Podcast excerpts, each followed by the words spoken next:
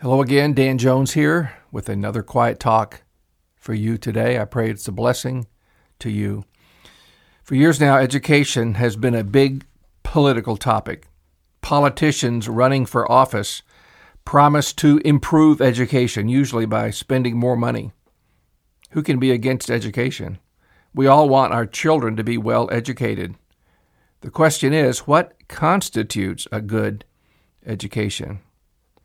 I think most people think of good education in terms of amassing important facts and gaining skills that will render the educated person able to earn a living for himself. In this talk, I would like to be so bold as to venture the thought that our approach to education is seriously misguided. And as you would probably guess, I'm going to base my thesis on the Bible. I've actually done some public school teaching myself in the area of music. Now, I can tell you on the front end that, at least in my meager experience, music was seen as sort of fluff, a little extra that mostly enabled the classroom teacher to have an hour's break. Not that there's anything wrong with them having a break, mind you. I was usually a popular guy with the other faculty members. But along the way, I sat in enough faculty meetings to at least get exposed to the way things are done, sort of how the sausage is made. Among the education terms that I was exposed to was something called scope and sequence. I think, maybe, that was about what we're going to teach and in what order, I think. But I'm no expert on modern educational methodology, so you teachers out there, go easy on me. Here's the thing. In my humble and undoubtedly correct opinion, we're leaving out the most important subject. Let me share with you God's scope and sequence. It's simply stated in Proverbs 4:7. Wisdom is the principal thing. Therefore, get wisdom. I like things that are short and to the point, don't you?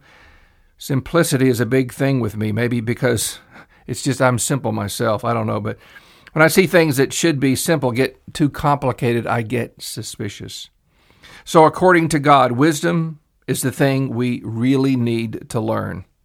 The book I just quoted, Proverbs, opens with 9 chapters that are mainly addressed to the young. It states its purpose right in the beginning: to know wisdom and instruction, to understand words of insight, to receive instruction in wise dealing, in righteousness, justice, and equity, to give prudence to the simple, knowledge and discretion to the youth. Are we teaching these things to the young nowadays? Wise dealing, righteousness, justice, equity, prudence, knowledge and discretion? I don't think so. We have become totally focused on certain skills that we believe are the most important. It's almost as if education were like programming a computer. But children are not computers. They are made in God's image. They're made to bring glory to God. And to do that, they need more than technical skills. Now, I'm going to use a word here that is usually seen as kind of incendiary, although it's been used more and more lately, but I do think it's relevant. So I'm going to give you a chance to brace yourself. Are you ready? Here goes. The Nazis were very good at math and science. There, I said it.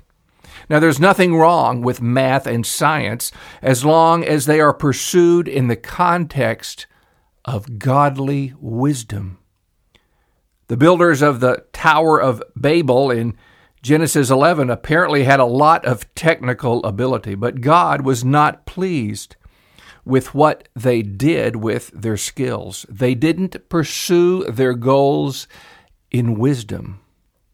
What is wisdom? Wisdom is seeing life from God's point of view. You know, there's a word that is being much used right now that when I hear it, I can't help but be amused.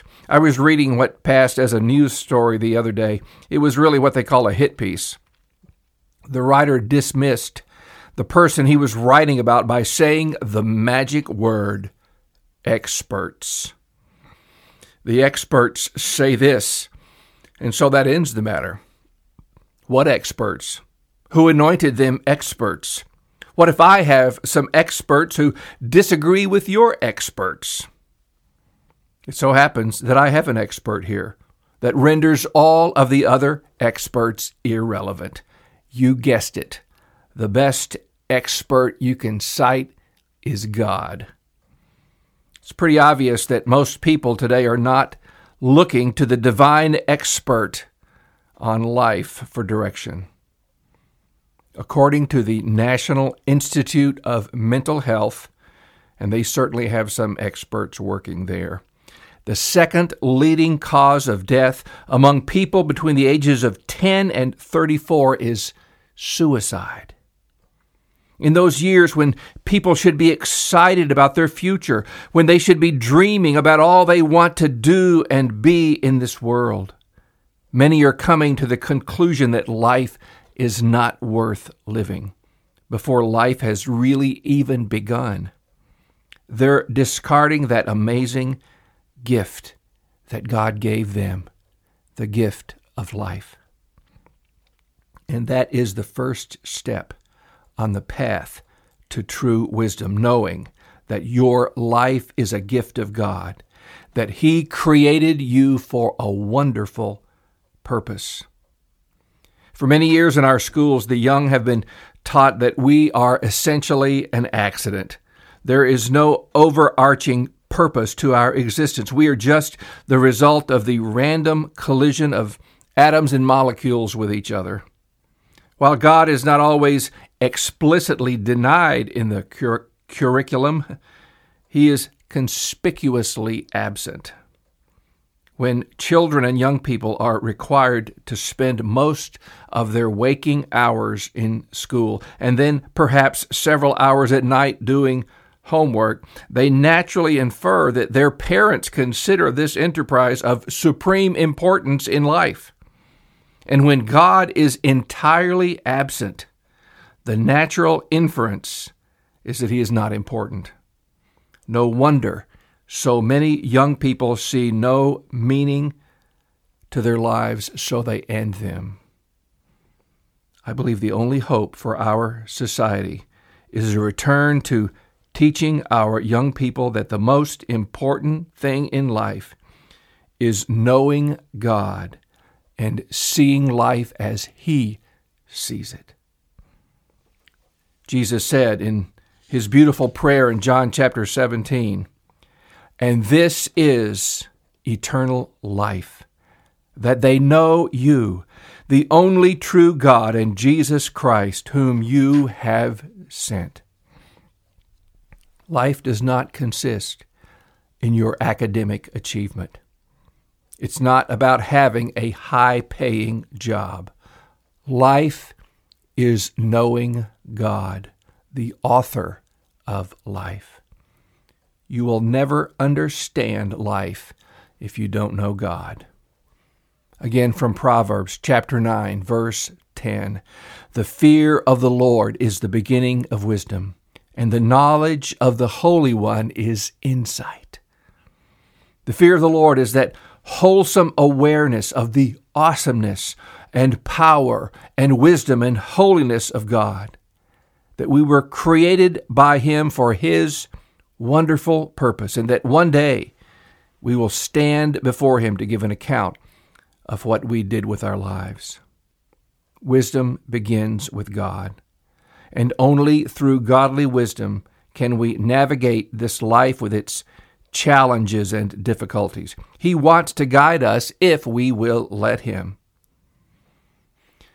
You know, I'm not a great cook. It's really not my thing, but I could prepare an amazing meal under the right conditions. Suppose Gordon Ramsay came to my house. And he came into my kitchen and stood over me as I prepared a meal. He told me just what ingredients to get together, how to prep them, how to combine them, season them, cook them. I could make a great meal that way. Well, that's not going to happen, but I have somebody better to help me with life. If I turn over the control of my life to God, then my life will have lasting meaning and satisfaction. I will experience those three things that everybody wants: love, joy, and peace. St. Paul said that Jesus Christ has become for us wisdom and righteousness and sanctification and redemption. Everything we need for life in this world and the next is wrapped up in that wonderful package called Jesus Christ. Much more than just academic skills, as necessary as they are, is the knowledge of God that comes through His Son, Jesus. There is nothing more important to learn in this world. Heavenly Father, how desperately we need godly wisdom in this day when it seems the fabric of society is breaking apart. There are so many, especially among the young, who really see no reason to live, no purpose to life. Oh God, I pray that there will be a revival of godly wisdom, that there will be a return to you, Lord God, and to the ways of God, to seeking the wisdom in the ways of God, to live life in this world, Lord God, so that we might not only live in this world, but be prepared for the next life. Bless those who listen today to this talk. Fill them with your wisdom, which is Jesus Himself. And it is in His name that I pray. Amen. My dear friends, I thank you for listening today, and I hope you will contact me at father.danjones@outlook.com. That's my email address. And if you haven't already done this, I would love for you to do that so I can have your email address. And if you like hearing these talks, I will notify you each time I do one through email. That's much easier for me. And so I'd appreciate if you would let me know through email that you're listening and any thoughts or questions you might have. God richly bless you.